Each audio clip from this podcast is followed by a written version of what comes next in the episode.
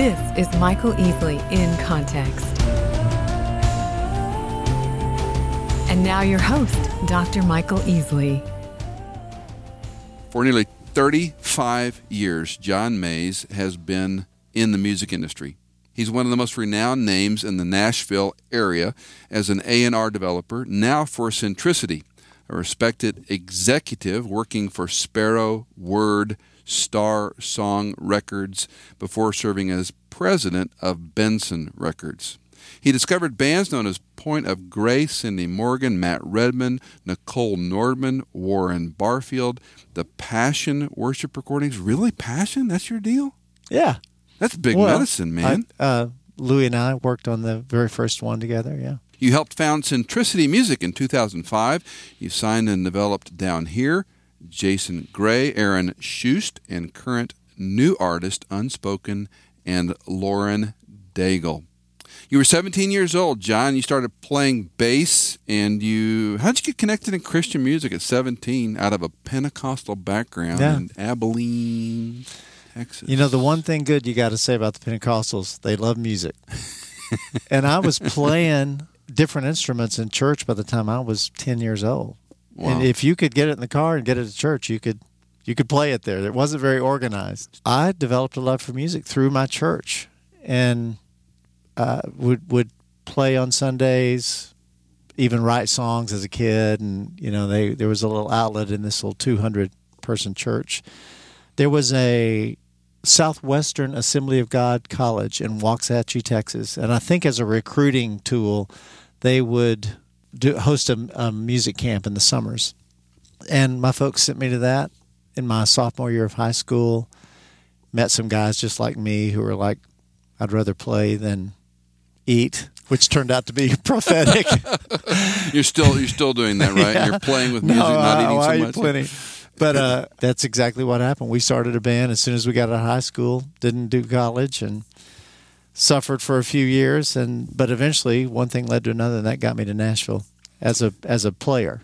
You also co-wrote a song for Sandi Patty, uh, "Love in Any Language," uh, included in the CCM's list of 100 greatest Christian songs. That's not that's not a small deal. Yeah, it was a long time ago. Long time ago. You and Diane have been married 37 years. Yep. Two adult children, Kelsey and John Austin, who are both doing great. John Mays, what in the world has happened in Christian music industry in 35 years? When you started out, you're trying to get a song, a label to take the song, a label to take the band, right? Yeah, Right? Yeah. And that's all gone away. Or mostly gone away. yeah. Uh, it's so different now than it was when a label was the only outlet, the only way for people to get their music heard by the public. It was just a different, completely different industry. So now when you can write, record in your bedroom and have it, you know, available for mass consumption that afternoon, that changes everything.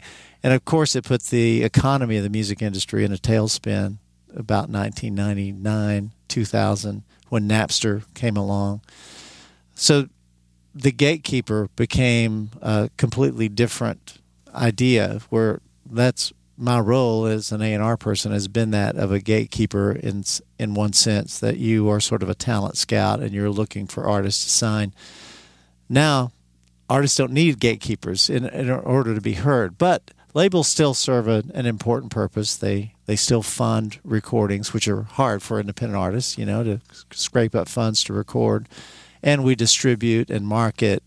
We do a lot of social media stuff, so it's we still serve an important role for artists. We get, promote to the radio, which are very difficult for indie artists. Well, I was going to say that that's the key right now, isn't it? You still got to get a song on terrestrial radio. Without it, it's a non-starter. Uh, you can do all the social media in the world, and you might get something viral happen, and that might last for a month or something. But to build any sort of longevity with a career, still you've got to have radio, which is kind of amazing when you think about it. That people can, they don't really need radio, but they still prefer it as a means of song discovery and local entertainment. They still love it. When we were putting Centricity together, which was 05, 06, and fortunately we got to dream and talk about now what would this be if we did it? What would it look mm-hmm. like? Why would it be? How would it be different? And something I said to the little team at that point was, whatever it is, it shouldn't be about radio. because radio won't be around in five years. If you can right. listen to music where you want, when you want, whatever you want, why would people listen to the radio? But you're right, the numbers are growing. When we go visit Christian radio stations, they are growing like crazy, and a lot of them are listener supported, and people are donating more than they ever have. It means more to them than it ever has. When you think back on um, the changes, and um, obviously, you and I've had these conversations uh, in our friendship, uh, but what happens for the Christian artist? And, and we don't want to be simplistic to say right brain, left brain, or creative types, but um, boy, the temptations for these artists, John. And that's part of your heart for working with artists is trying to help them and shepherd them and almost pastor them in some respects. The temptations um, for poor choices. Yeah. You know, if if I could look at it, which I've I've come to do, like polar magnets, you know how magnets get polarized and you can push one toward another and it will push, Push it, it away. away rather than draw it. If you think about three polar magnets and one of them is art, creativity, it's something that's very important to this person. One of them is business, right? They want to make a living at this. And one is faith. Those three things, you put them together, it's a mess. But it's never going to get figured out. It's never been figured out in my life. It's just something I think for some people, God says, hold these things together, embrace the tension of them. Someday you're going to feel like you're doing this to make your car payment. Some days you're going to feel the gladness of God over what you're doing, the pl- His pleasure over what you're doing, and some days you're just going to uh, exalt in the pure joy of being to create something, being able to create something that wasn't there before. It, all three of those can stand alone, right? You don't need they don't need each other. But in the industry, we're saying let's hold these together and live with the messiness of it. I think at church we deal with the same things in some ways. Sure. there's there's business and art. That's always been a mess but you add faith into that and you just got some problems. So yeah we work a lot to try to keep people in accountable relationships to try to keep them healthy in their heart and soul as well as their creative life. But you just get a little bit of celebrity added to uh, that mess just a little bit. And you know, Christian music is no big universal phenomena, but when I would say celebrity, I would mean you're standing on a stage looking down at people looking up at you. Your words carry a certain weight and you add the celebrity of that moment to that what's already hard to do and, and messy. Uh, you better have someone else in your life to walk with you alongside you to try to keep you accountable, or you'll spin out and self destruct within a year. Now, if it doesn't work and you don't enjoy that kind of celebrity, it's got it, that's got its own problems. In other words, if you release a record and it fails, that's a different set of problems. Most that's the case, but for the few that succeed, uh, it can if you don't have a mature attitude about your dependency on other believers and on other people and especially God to sort of walk with you through this it's a mess and you will end up self-destructing we've seen it happen a lot you've seen it happen On the front end of the uh, ambulance, what what do you do, John, to try and help these these young men and Yeah. women from getting in trouble? there's a well first before we ever actually sign them we'll sit down with uh, some expectations. These are sort of what we expect from you. We'd love to hear what you're expecting from us. It's amazing what that meeting will flush out I bet. right? Uh, but those there's a set of sort of spiritual ideals there and of course business ideals and just personal the way you live your life. Uh, they're usually expecting things from us that we'll never be able to provide. off, yeah right, but that that all gets flushed out. But once something is signed uh, and we are in this partnership together you you I know you know this name Al Andrews who runs a ministry called Porter's Call. He's a guy that's got his master's in Christian counseling, and he started this ministry as uh, a result of seeing what I just was talking about Christian artists spinning out and, you know, getting arrested and the, the worst kind of stuff that can happen because they don't have anybody to talk to. Pastors, I know, suffer from this same thing where there's an expectation placed on your life because of the role that you, you're in. And you may not live anywhere close to that expectation, but that's where people sort of have you positioned. So you can't just talk to people and say, "Hey, I really have temper problems with my wife," mm. and uh, was sometimes I rage at her. Well, no one in your audience wants to hear that. They want to hear the perfect kinds of and songs. You probably don't written. need to talk about that in front of your audience. no, no, that probably wouldn't be some, wise. But some trusted folks. So Al is a guy who's trained to hear that kind of stuff and help walk people through that. So the first thing we'll do is set them up regularly with Al, who we you know we can't make them go, but we hope they respond mm-hmm. to that and and will go see a guy who they can talk to openly about what they're struggling with and who has good counsel for them. So they probably need to connect with some sort of small group attached to a church, maybe. And so we'll work to get them in a, some sort of small group, assuming that they can't regularly go to church. And that's almost always the case. Sometimes we'll connect them with business managers because they're usually terrible business people. Mm-hmm. That just kind of comes with the creative life. You're gifted in that area, you're probably weak over here, you know, on the right. left side. It's about putting partnerships in their life, different areas of their life, would provide counsel, help, wisdom, fellowship, the kinds of things that they're not going to get as this isolated person out touring on the road. There are uh, some young men and women, or maybe some middle aged men and women, listening to you and me right now. They are good, yeah, gifted, play, sing, yeah. um, and they always have that, that dream in the back of their head. Wow, could I produce a CD? Could I actually tour? Mm-hmm. Could I actually be a star? well, that's a bunch of different questions. Okay, they, take they, them apart. They can produce a CD, or at least Pro Tools in their basement, yeah, right? At least okay. music. They probably don't need to do a CD, but to to kind of a frustrating degree for people who do what I do, anyone can make music now and record it and make it available. Now, the good news in that is that the market decides, and most of that stuff is is it's not purchased at right, least. You right. know, it's it's not popularized unless it's made fun of in some viral video or or something. Uh, so that gatekeeper thing we were talking about in the beginning, you remove that, and the most mediocre stuff is right beside the good stuff. You know, the the more excellent stuff. So you're depending on the public to sort of make the be the curator of that instead of a record label or an A&R person, and that's a problem. But we live in an age where uh, average people with average levels of gifting can be raised to the highest levels of celebrity through social media.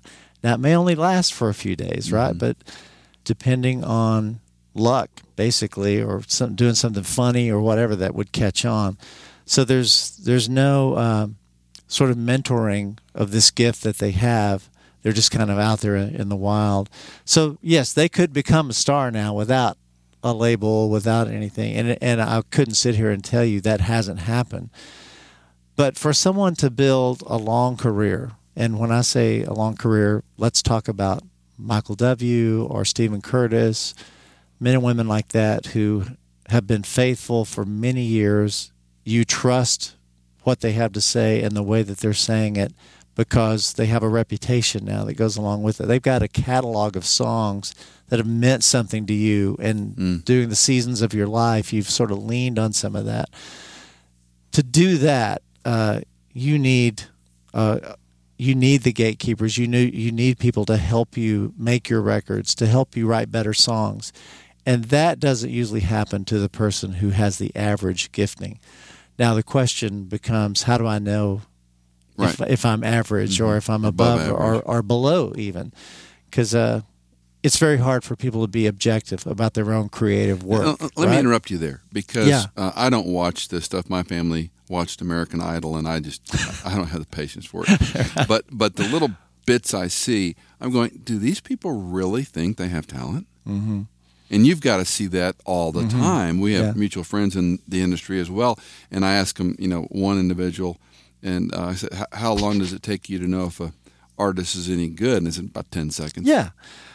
Yeah. If you're 15 years old and your mom is saying, sweetie, that's so good. You got, you got to let, you know, Pastor so and so hear that. Uh, of course, your family, the people closest to you, they can't be objective about it either. You've got to get outside of that circle to get any sort of pro- professional opinion of the song or the way that it's performed. And in essence, that's what the American Idol thing is supposed to be built on. Here are these experts, right, giving you their opinion of your value or your potential value as an artist. But you and I both know those shows aren't about that. Right? They're not Right. really about mentoring Right. these people. They're really more about the judges than they are anything and the celebrity factor of that. And the comedy on the front end of some of the nonsense, right? I mean, oh yeah, Yeah. yeah. entertainment. And that's worked for them, right? So there's no reason for them to change that. So, so take a Carrie Underwood. Um, when she fir- when you first heard her, Yeah. she's got the chops, right? Great singer, absolutely. Yeah, There are a lot of great singers, vocal though. quality. Okay, Yeah, yeah. I mean, uh, you're trying to get a gut sense of is there something beyond that? Is there something special here more than just a person who can sing for great? the, the Yeah. left, left brain Michael Easley kind of person. quantify um, what to John is is a gut level. Okay, there is a voice. There is a musician. Yeah. Well, most of the time in what I do, it would have to do with the song as much as the singer. So, you know, in Carrie's case, they found a breakthrough song for her. She didn't write it, but when Carrie is singing Jesus Take the Wheel and it was produced the way it was, magic happened and the rest is history. So I'm looking for is that sort of unique voice. It doesn't have to be an amazing Carrie Underwood kind of voice. It just has to be something that compels me, right? That makes me want to listen more. And then is is that accompanied with something special that they're saying? Um, uh, Madeleine L'Engle said, "Art is that which makes truth new all over again." Now that's a tough standard, right? But even in worship circles, we we kind of say the same things over and over again, Sure. right? The same way, and, and that, so they end up going in one ear and out the other.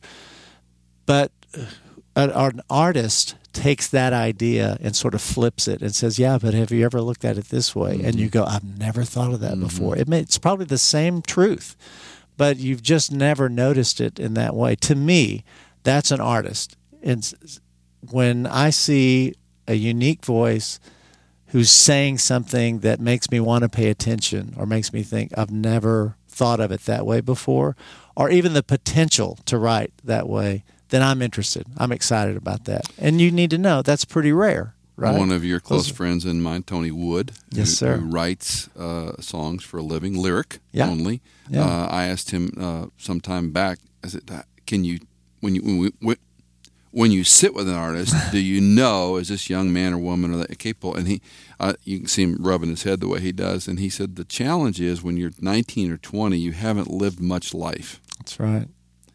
and so getting beyond whether they have talent Mm-hmm. you're trying to say that message what's going to make me listen to that person how often do you see a, a young artist who i mean obviously potential is a wonderful ambiguous overrated word Right.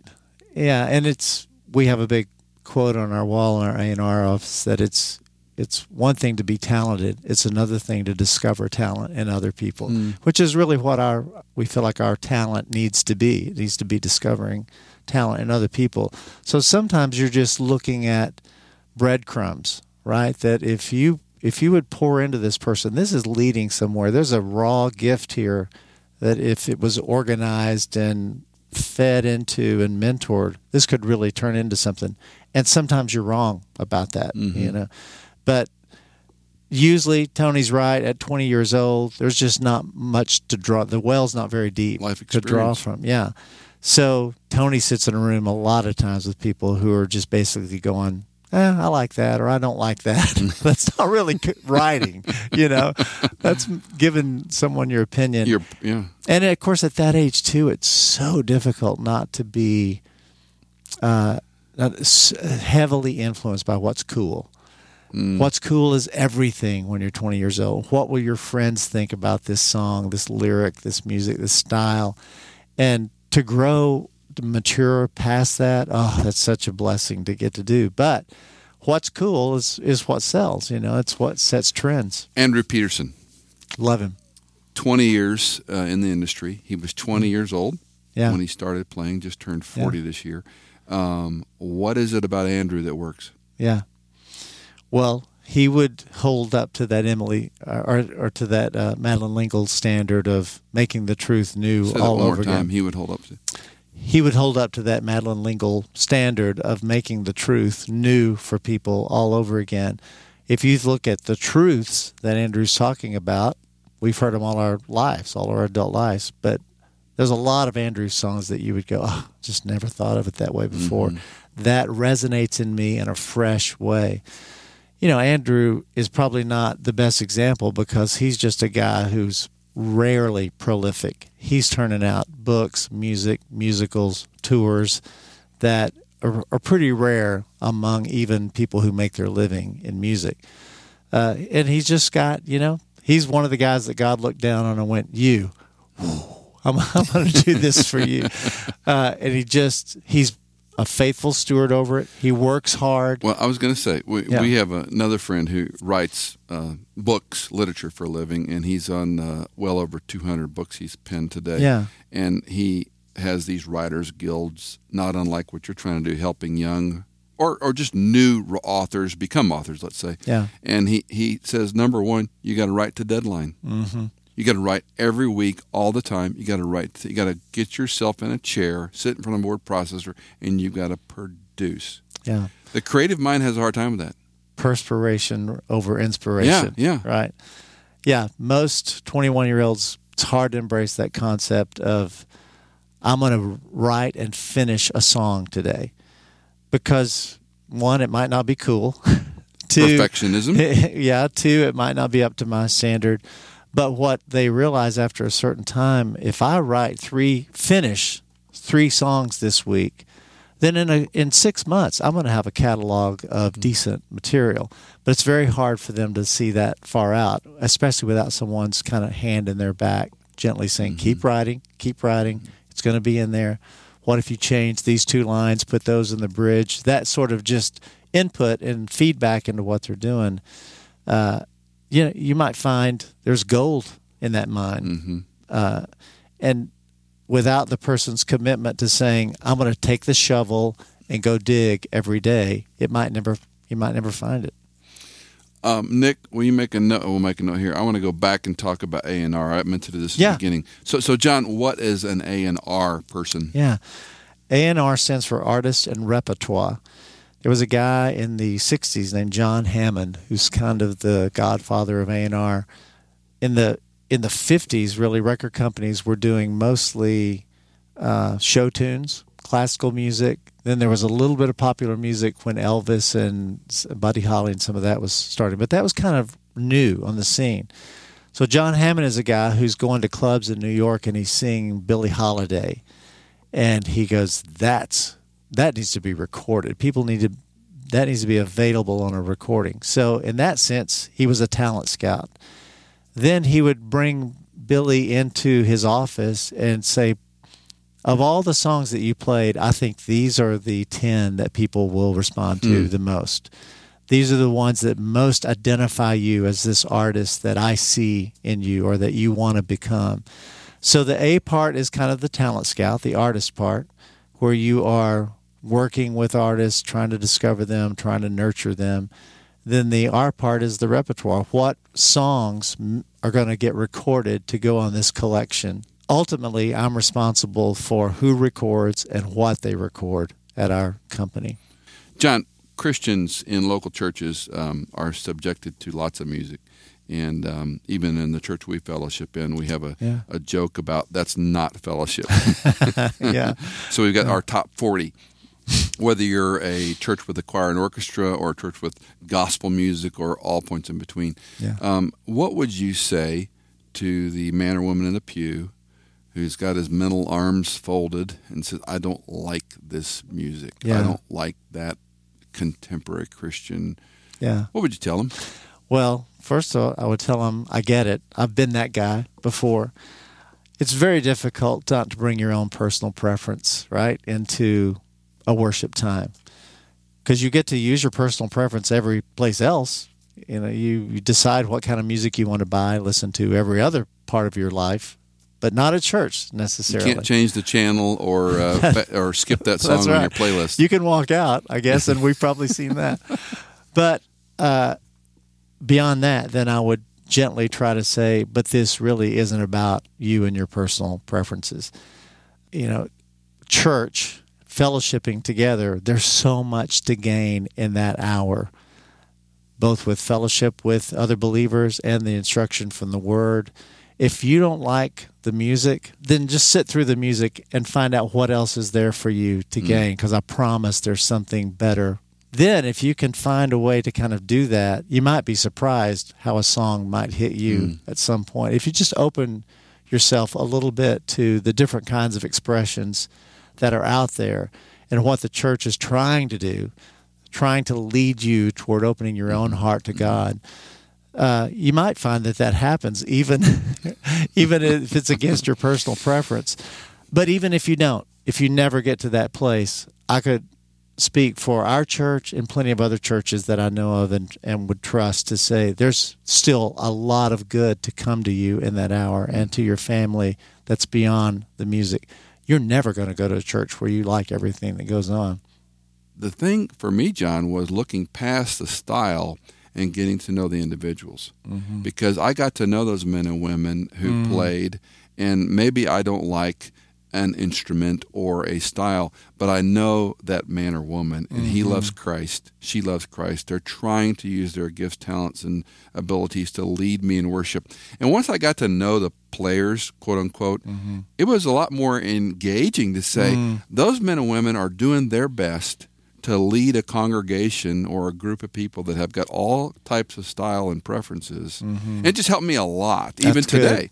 When uh, one of the songs, may okay, we've sung this song 86 times this Yep. year, and I don't care if I ever hear it again, but you know, I really love that guy, that gal. I really love their heart Yeah. for the Lord. They're trying to lead me in worship. That's right. And it helps me a lot. Well, and I can speak from the other side. Uh, as you know, I'll occasionally be on our worship team, and to to look out at that congregation and realizing that you're bringing some gift that God gave you to love and serve this body, and uh, you know you've shown up and practiced, and in some ways you've worked your whole life on this moment you could say. You know, you've you've practiced, you've been become the best that you could be to give this at this moment. And you look out at that congregation and you see Mr. Ice Bucket out there. Oh, it is, it's really tough. And I want to say I've been Mr. Ice Bucket out there. Right. I, I- I get that. But man, when you see somebody that their their heart is just open to what's going on, they're engaged in the moment. I'm telling you, it it is a ministry that they don't realize back to the people who are trying to lead. And that's beautiful when that happens. Yeah. I, I, I talk in bell curves. This is a bell curve out here. There are mm-hmm. people that don't know anything about worship or Christ or God or mm-hmm. community, and there's people that are smarter than me and more knowledgeable than me and living quote a better close quote Christian life, mm-hmm. and that's the body. And to go, wow, what a privilege Oh. to lead, to teach, and uh, I appreciate your comment. I, I was recently challenged by someone who said, uh, "When you when you teach, do you preach that this is your last message?" and it was very convicting because you know you, you, the perfectionist in me goes nut, nuts trying to land that sermon. And i used to have the thing on the top of my sermon notes what are you trying to do these poor people? Their marriages are struggling. They're you know whatever it is. Yeah. and you know, what why are you talking about they don't care about that. Teach Uh. them something from that passage that'll help them. And i think that's where music transcends definition. Yeah, it, it it can speak in a language that English stops short of, right? But in much the same way, you've given so much of your life to be able to come to that moment and bring something that's worth their time, right? It's Hopefully, valuable. yeah. It's valuable to them. It's not just someone standing up there rattling to hear themselves talk. So if somebody's sitting out there and they can appreciate what someone is bringing who's leading that moment. The other piece I would add is encouraging those folks in your mm-hmm. local assembly or artists. You know, just encourage them, not criticize them or discourage them. To say, you know, it's, it's neat to see how God's using you. You know, it's mm-hmm. so cool to see this. And I think that goes, you know, it's just like the old adage with marriage: if you encourage your spouse, he or she may change. You criticize them, they won't. Mm. We are short in our world on encouraging musicians, all of us, to say, "Hey, God, God's wired you in an interesting way. How do you exploit that for good using Yeah. that gift?" John, we, we mentioned earlier, there's some listening to you and me, and, and they've got some talent, they've got some interest, they've got some gifting musically. What would you say to them? Yeah. Obviously, all of Jesus' parables have lots of layers and they're uh, complex in ways that we're still peeling back some of the truths. In the parable of the talents, I love looking at those three guys. There's the first guy who takes what he was given and buries it. and obviously, you can sort of hear his heart in the in the parable where he comes back to the master and says, "I didn't want anything to happen. This is, I know you're a peculiar master, so look, I I buried it. It's just like you gave it to me." And it's no good for that guy, right? Mm. So you got the other two who one was given less, one was given more, but they both went and made more with what they had. I love that. So when they come back, they obviously pleased the master with what they brought back because it wasn't about how much they were given. It was about what they did with what they had. At least that's one layer, I think, in that parable that, that we can take away. So are you asking yourself, what am I doing with what I've been given? Because I do think people gifted in whatever area, that will be something we'll be accountable for, right? What did you do with what I gave you? Mm-hmm. And unfortunately, our culture has set this standard that this is what success means for a musically gifted person. You're Justin Bieber, you're Katy Perry, whatever. To start in the purity of going, where could I use this gift I've been given? I'll tell you, Michael, I've been in nursing homes where someone has sung a song at someone's bedside and you talk about life giving. You see mm. it, their facial expression just light up. What a beautiful thing to do with a musical gift. To me, that guy in that nursing home room is being a faithful steward. He's making more with what he was given, right? He's, in a sense, bringing it back to the master and hearing the master say, Well done. Now, let's see if you will continue to be faithful. What does that next step look like for you? And maybe you don't know. Maybe it's just you continue to do that thing. But to ask that question of your musical gift, what should I be doing with this in a way that it shows good stewardship, it shows faithfulness to what I think I've been given, and I know from what Scripture teaches that it pleases the Master for me to go and make more with what I've been given. I think people asking those really simple, basic questions in the beginning. Don't have to worry a lot about making a living at this someday mm-hmm. or mm-hmm. the celebrity issue that might come along, or, as you said, being a star. Those kind of things you find that most people who have been signed and successful, they'll tell some part of their story that's like, I, this is where I totally backed into it. This is where I met a guy on a freaky conversation on an airplane, right? And you look, you step back and see God totally sovereign over all that. But it started with just a real gentle faithfulness and a commitment to be a good steward over what they've been given. I hope anybody that's listening that feels like they have some musical gifting will find a way to express it faithfully, even in the smallest way. And and that's universal. Where Yeah. music, teaching, serving, giving, leading. Um, that Yeah. that parable is, is one of my favorites as well. Mm-hmm. And I, I love the what the way I expand on that is God's not asked me to be successful; He's Mm-hmm. asked me to be faithful. Right? And that, that parable just demonstrates that in such a great Exactly. way. And I, I often wonder if there had been a fourth guy that had five or ten and invested it and lost it, and Mm. came back yeah. and said, "You know, Lord, I tried and I lost it." And he goes, "Yeah, it wasn't very wise, but here's three more." you get that You know, sense. yeah, right? you do. You And- still did the right thing. Right. Yeah. And, and I think that's where we're perhaps afraid Yeah. in, in any of our use of gift talents ministry. But I, for me, the knife edge, at least, is dealing with pastors largely and leadership, is it, it can be about the individual Mm. more than about the master. Yes. And you wonder, like, I, I know a girl who she's probably in her mid 30s now. Since she was in her early 20s, she has done music therapy for special needs kids. Mm. And I always wonder, like, through the lens of eternity, Yeah. who's going to get the reward? What's that going to be like when she looks into the master's face and he says, Well done. Look what's happened in these people's lives because of your faithful diligence to show up every day and use what I gave you. Man, that gets powerful. John Mays, Vice President for, of A&R for Centricity. Thanks for coming by the studio today. I loved it. Thank you, Michael. If you have questions or comments, please let us know at michaelincontext.com. Follow Michael on Twitter at Dr. Easley. Thank you for listening to Michael Easley in Context.